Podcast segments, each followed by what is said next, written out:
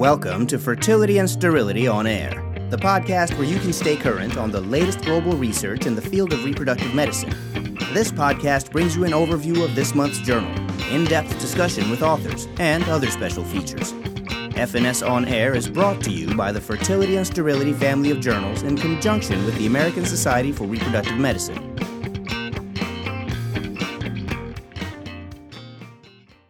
Hi, everyone, and welcome to the March edition of FNS Unplugged. I'm Pietro Bortoleto, media editor for FNS Reports. And as you know, I'm joined by my two co hosts today, Blake and Dalen. Guys, good to be back with both of you. How are you? Doing great. Glad to be here. How are you all? I'm very well, guys. Uh, glad to have a special guest on the show today. That's exactly it. Today we have kind of the unique privilege of being joined by one of the paper's authors. Uh, Dr. Anika Sinha is a resident at the Cleveland Clinic and the lead author on a paper published in FNS Reports entitled The Effect of Estrogen Therapy on Spermatogenesis in Transgender Women. Dr. Sinha, welcome to the podcast and thanks for joining us. Thank you so much for having me. Super excited to be here and talk a little bit more about this work. Excited that everybody else is excited too. It's not often that we see transgender research in fertility and sterility. It's not often that we see basic science research in fertility and sterility. So it's nice when we have the best of both worlds. And it's even better when it's a trainee whose paper we're talking and highlighting. Um, why don't you start by just telling us a little bit about what was the impetus for this project, since this isn't usually something that rises to the consciousness of the busy OBGYN resident? I appreciate that. This project was the brainchild of my mentor, who I've known since I was in medical school, Dr. Cecile Ferrando, who's well known in the world of um, gender affirming surgery. Uh, and she actually came to me with this project early on, PGY one year. She had been doing a lot of work um, building up her uh, gender affirming surgery practice here at the Cleveland Clinic and wanted to look at outcomes, especially related to um, orchiectomy specimens in her transgender women population. So she had this idea of looking at this, the pathology reports and seeing if we could see any sort of trend in these like reports as related to people's um, previous hormone use as they underwent their transition. And that's kind of how this all started. And then from there, it kind of snowballed into this this really cool idea project that we have here today. So let's talk about it. You say hormone use. So tell us a little bit about what hormones these women were on and how they may potentially impact spermatogenesis for the listener who may not be familiar with transgender therapy. So, most of our women at this institution um, were referred to Dr. Ferrando for their specific gender affirming surgeries. So, they had often gotten their hormone um, supplementation at some sort of outside hospital. Most of these women were on either estrogen or spironolactone, spironolactone being the anti um, androgen agent of choice. Um, it was unclear about exactly what the dosages were for each specific patient, but this was kind of the general theme we saw in this specific patient population. According to WPATH guidelines, women who are pursuing gender affirming surgery utilize hormone use, if not medically contraindicated, for at least one year before they pursue their surgery. And what were you guys hoping to find specifically in this cohort of transgender women who were either exposed to estrogen and or spironolactone and now having an orchiectomy? We were hoping to see that patients who were on increasing durations of gender affirming hormone use might have some changes in their pathology reports in regard to their orchiectomy specimens. We thought it would we would see some sort of effect on spermatogenesis and other maybe surrogate markers of fertility. And how many of these specimens actually had any evidence of spermatogenesis? Actually, more than I thought. Um, in the total, so we had a cohort of about 85 patients. In those patients, about 24% of people um, had some evidence of spermatogenesis. Of course, it was on a range. Um, and about 8.2% of people actually had active spermatogenesis as defined by our pathology department. And the data that you kind of discussed a little bit in the introduction sounds like this has been looked at before. Does this fall within the range of what others have seen with exposure to estrogen ahead of orchiectomy? A little bit. The range is actually pretty wide. There are about, I would say, around 20 articles or so that have been published so far that I could find that were kind of related to this topic, all using varying degrees of measuring fertility, whether it was from analysis or orchiectomy specimens or whatnot. Some articles seem to suggest that this this use of hormones was maybe a reversible effect on fertility markers. Others, not so much. Ours somehow falls a little bit in the middle. We, based on what we found, we couldn't definitively say that it was truly affecting fertility on the long run, but we couldn't say that it was totally okay to never consider maybe some sort of counseling beforehand. I mean, and that's where I think this article is really helpful, aside from just having great pathologic correlation to some of these clinical interventions. What does this mean for the REI who happens to have a transgender woman that wants to consider fertility preservation ahead of orchiectomy? And it sounds like a lot of them consider fertility preservation. About 80% actually thought about it, but only less than 10% actually went through with it. Yeah. That 10% that are considering going through it, what do you think the REI needs to know to be able to counsel these women effectively about their chances of having sperm that's useful down the road? I think this should be an early discussion. I think not only should it be something that patients are exposed to and talked to about right before their orchiectomy, but also kind of when they're starting these hormones, since we really don't know the effect of these hormones long term. In our specific paper, we were looking at hormone use for up to seven years. Um, long term data just isn't present yet. And I think as we're kind of looking at these specific patients and how to cater to them the best of our abilities, having a multidisciplinary approach with REI and even primary care providers and anyone else that might be on their journey it's really important to talk to these patients very early on so they can make a decision for themselves on when and how they want to pursue this. Thanks for sharing that data. That's that's very interesting. So, a question that I had about this was now, um, now correct me if I'm wrong, but spermatogenesis was evaluated pathologically. Is that right? Just the presence of sperm in testicular tissue. So, um, was there any concern, or do you think there's any concern about whether or not actual the sperm parameters would be affected in this. So I've got a patient who's wanting to start hormonal treatment, and I'm wanting to tell the patient, hey, you should consider freezing sperm now versus seven years down the road after being on hormones. I can't help but think that it probably adversely affects spermatogenesis in some sense in terms of the quality of the sperm. What did you guys discuss that or talk about that at all? Briefly, I think what was a little bit difficult in this paper, we were using these histopathologic parameters as markers of fertility, which actually in our realm is not really the gold standard. So we were assuming that spermatogenesis that we were seeing in these slides would actually relate to like clinical fertility outcomes.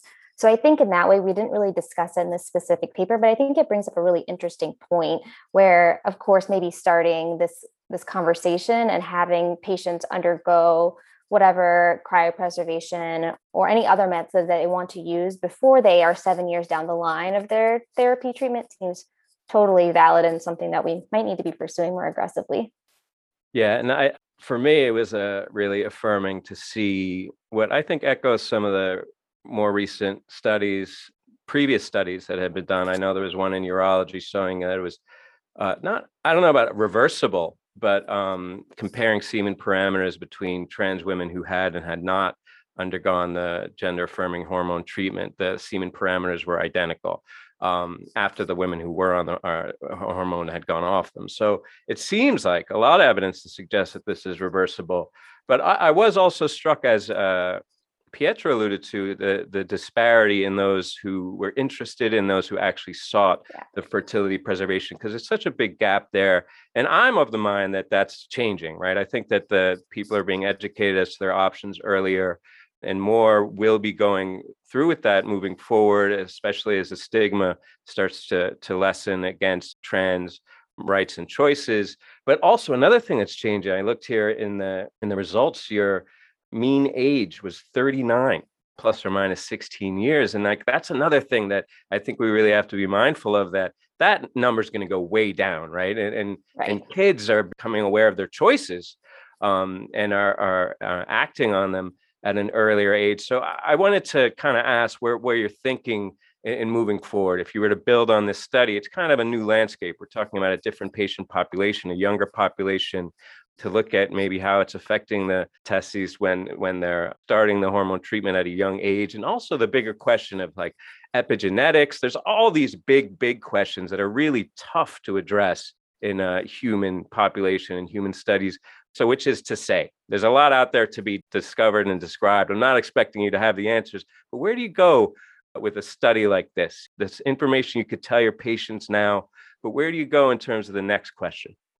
I think our next steps would include a bigger study and a study with maybe some some matching and like a, a really nice control group, especially since we have patients in our specific cohort who underwent um, genetic affirming hormone therapy.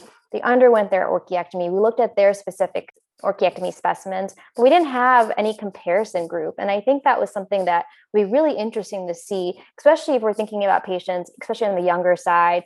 We also looked at other medical illnesses that they may have while we didn't find in our small population that marijuana use and other things um, were affecting these specific parameters, I think just in general, with that being more common, states legalizing these things, um, maybe our younger populations don't have diabetes, heart disease, things, how all those specific conditions should be represented in our work. And I think I agree with you completely. I think this might be a, a little bit of an older population as we kind of move forward.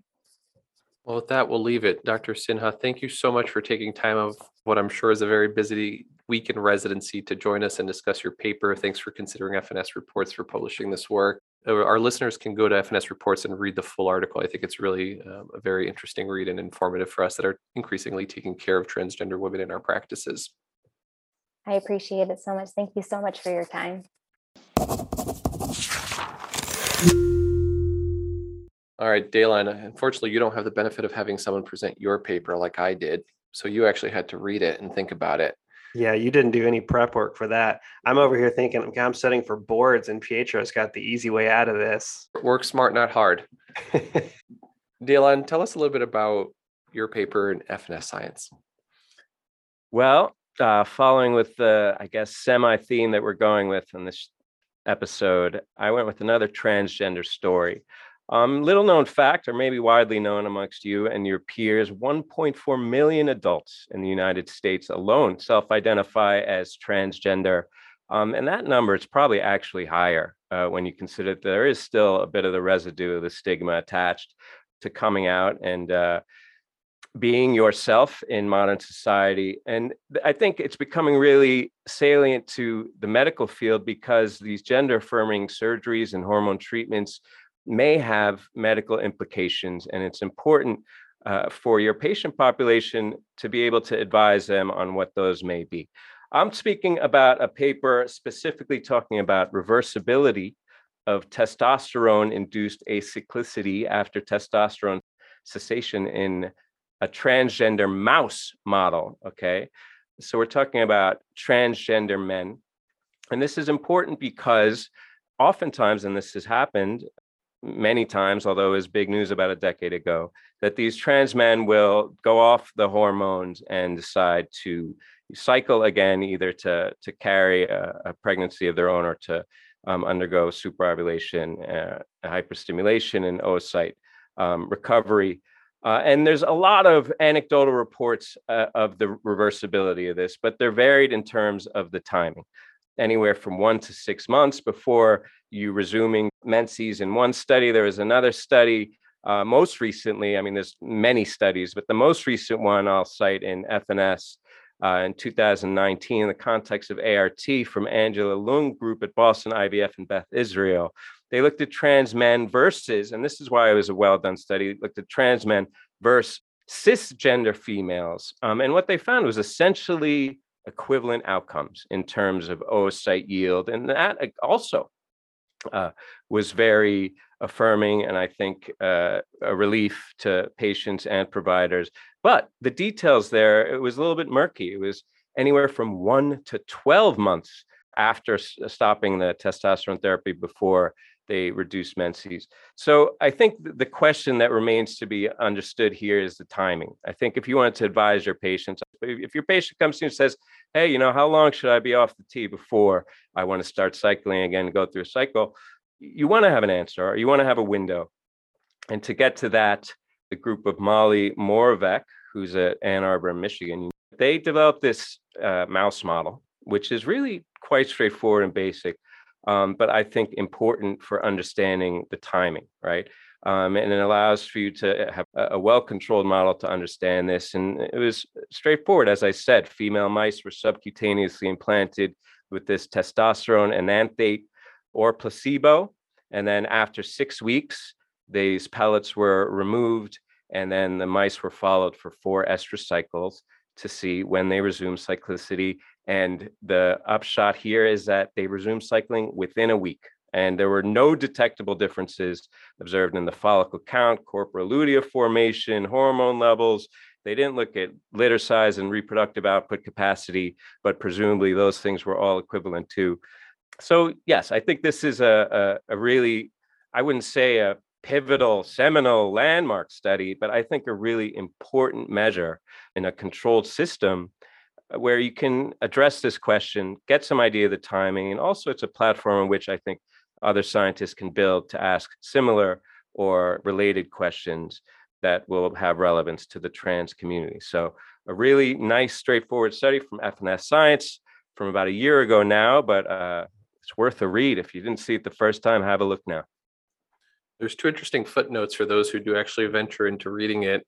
Fortunately, they had to sacrifice one of the testosterone treated mice because of vaginal prolapse, um, which is a thing I didn't know that could happen in mice. And I guess it makes sense that you would sacrifice it since you can't really repair or reduce it. So that was interesting. And then there was one difference, Dalen, that you didn't mention between the mice exposed to testosterone versus placebo, and it was that they had increased clitoral area mice who were treated with testosterone, and that was persistent beyond the pellet removal, which I thought was interesting. But you raise a very good point about we don't know a lot about the future reproductive potential of these mice. We don't know about future litter size, the health of those pups.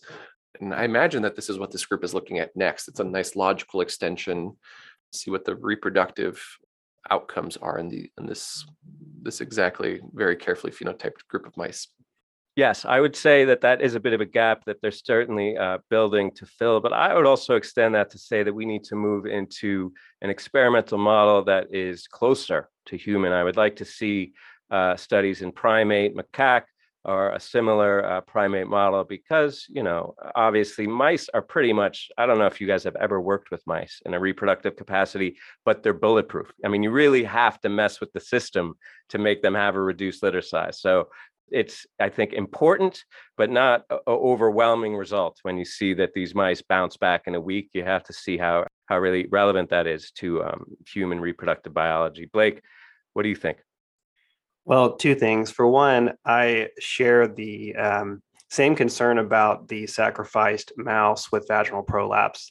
Uh, you all can't see my notes here but that's like the one sentence i have highlighted in this paper. I just couldn't get past it and i just I thought that was an interesting thing. But um, on a serious note, too, and not necessarily for our transgender population, but I don't know how at Cornell, you know, how many patients you see with this, but um, in Oklahoma, we for some reason have a lot of patients who are prescribed testosterone, uh, both male and female. Um, these are prescribed by I, am I'm, presuming well-meaning physicians, and they're like, "Oh, you're tired? Well, take this testosterone pellet. You're probably low in testosterone." And it just blows my mind as an REI the lack of, of thought that goes into anything else, really, um, but specifically fertility, because these patients don't perceive this as a medication at times. And when I ask them, "Are you taking any medications?" the testosterone pellet that's in their butt, they don't really consider a medication, but then I go to scan them and I look at their labs and I'm like, what in the world is going like this just does not look good. And I've had to cancel IVF cycles because patients withhold this information. And I found this paper particularly interesting because uh, at what point do you say, well, we can reschedule your IVF cycle at X time point?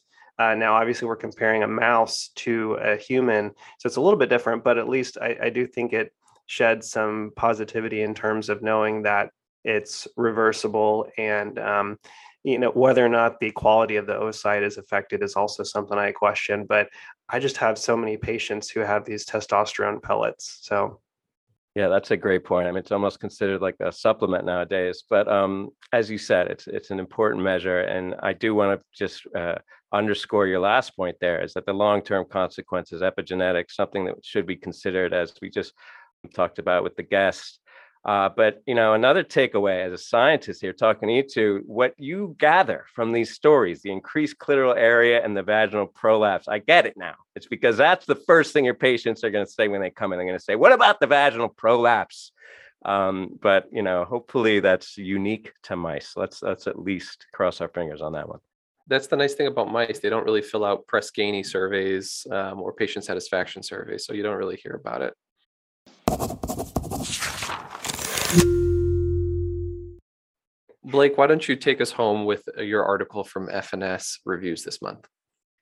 Thanks, Pietro. So my paper from FNS Reviews that I'll be discussing is um, not quite on the theme that we've been going with because there wasn't one to fit the bill, but I do think this is a rather interesting paper. So we're gonna we're gonna talk about um, does ICSI sperm injection improve live birth rate when compared to conventional in vitro fertilization and non-male factor infertility, a systematic review and meta-analysis. Um, and this was produced by a group out of France. I apologize, I'm going to mispronounce the, the names, but uh, Bantel Fenet as well as Thomas Fréour. This is as good as I can get. I apologize if I mispronounce that.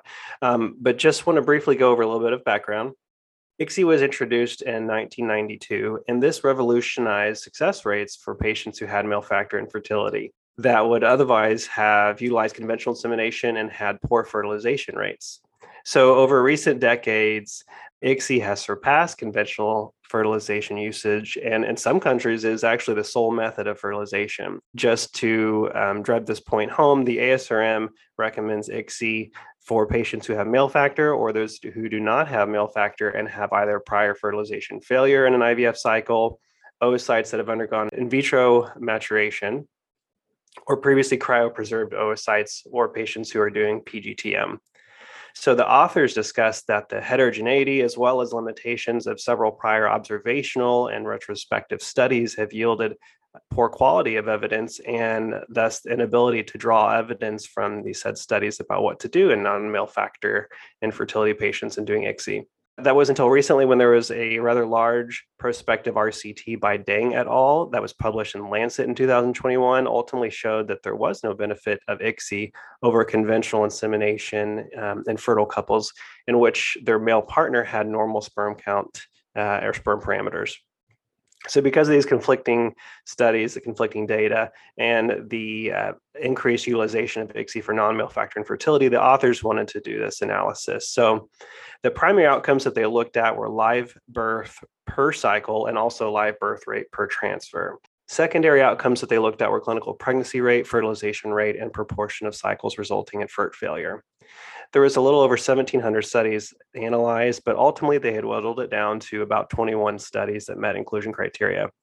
And even after that, there were four studies that they had excluded because of various reasons and methodologies. And there was one really big study with over 500,000 cycles that they ultimately excluded because they had determined that there was a very large uh, amount of heterogeneity.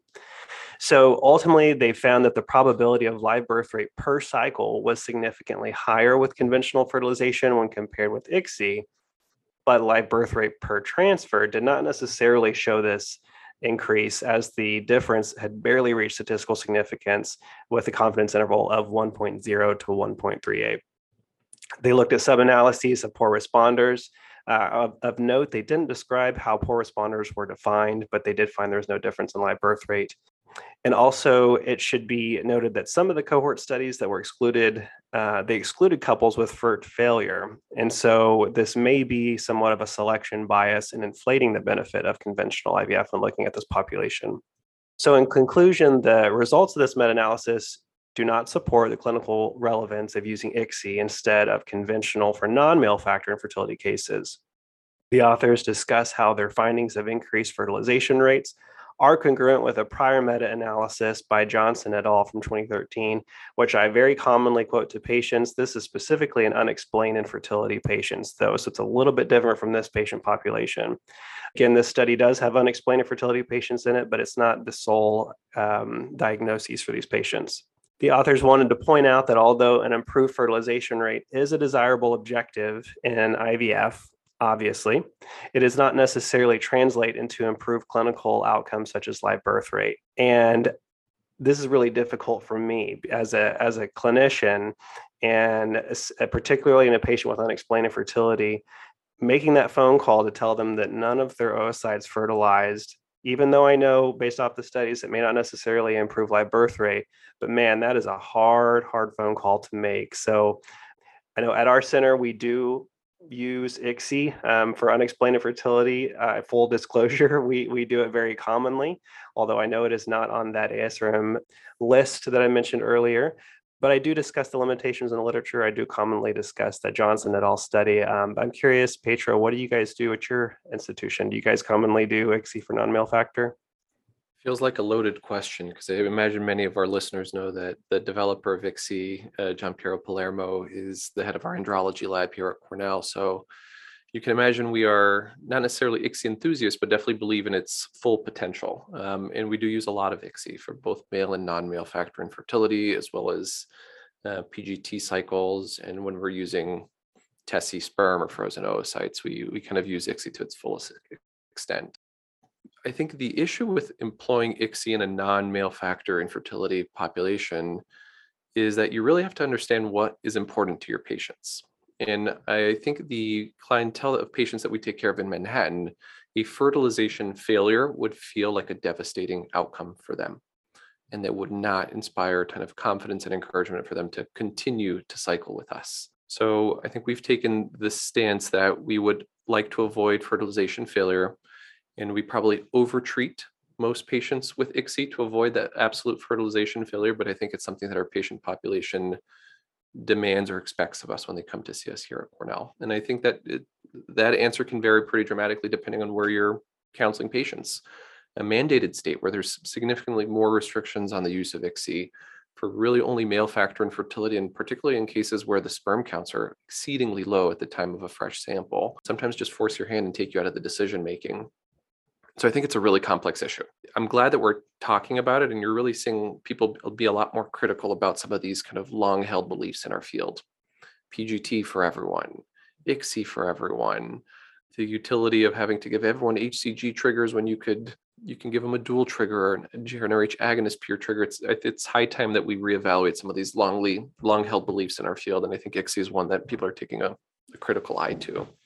I love what you said there. That explains a lot in terms of uh, how ICSI can account for maybe more than 50% of, of, cycles. So that that makes a lot of sense. But just from a, a scientific perspective, I don't know if it's doable, but I just have trouble with the design. And not that anybody could do better, but it's just all these, I don't know, hemming and hawing, I guess you'll call it. We had to, we had this huge range in the number of patients from 60 to half a million. Oh, yeah. And then we eliminated the half a million because that was too heterogeneous. That to me seems a little bit like, well, you know, we need to come up with a better design. And that that Lancet uh, recent article, I thought that was really a nice uh, support for this. I don't know if you call it non-inferiority. Maybe that's the idea here: is ICSI inferior?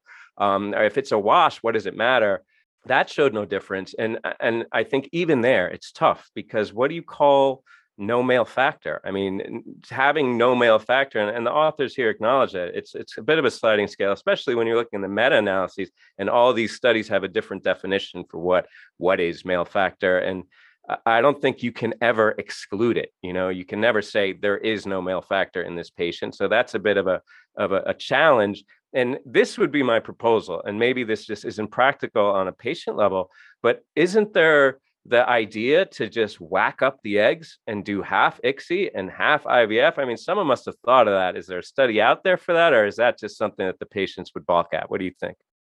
I mean, the split oocyte study model, I think, is a great one because it allows you to take a the same cohort of eggs per patient and split them into two different interventions, be it a different culture media, a different route of fertilization, um, a different incubation system that you're testing out, or different culture or incubation environments.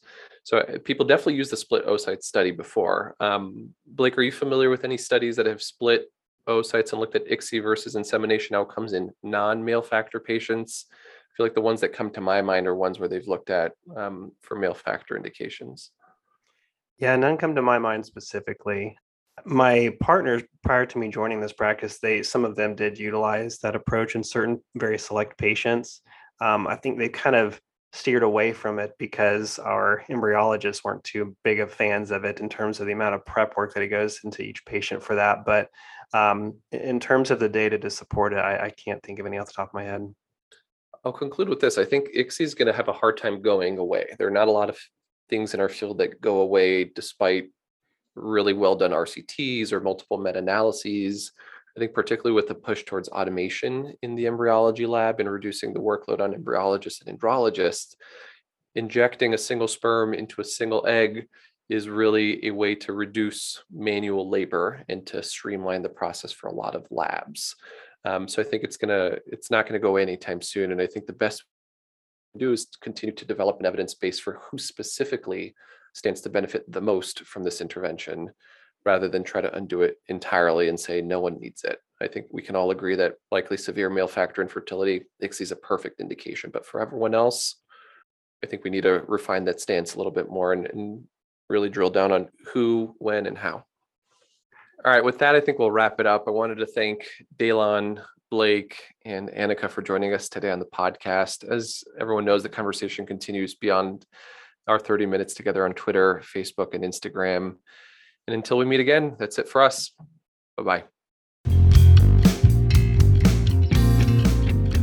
This concludes our episode of Fertility and Sterility on Air, brought to you by the Fertility and Sterility family of journals in conjunction with the American Society for Reproductive Medicine. This episode was produced by Dr. Michael Simoni and Dr. Jeffrey Hayes. This podcast was developed by Fertility and Sterility and the American Society for Reproductive Medicine as an educational resource and service to its members and other practicing clinicians. While the podcast reflects the views of the authors and the hosts, it is not intended to be the only approved standard of practice or to direct an exclusive course of treatment. The opinions expressed are those of the discussants and do not reflect the Fertility and Sterility family of journals or the American Society for Reproductive Medicine.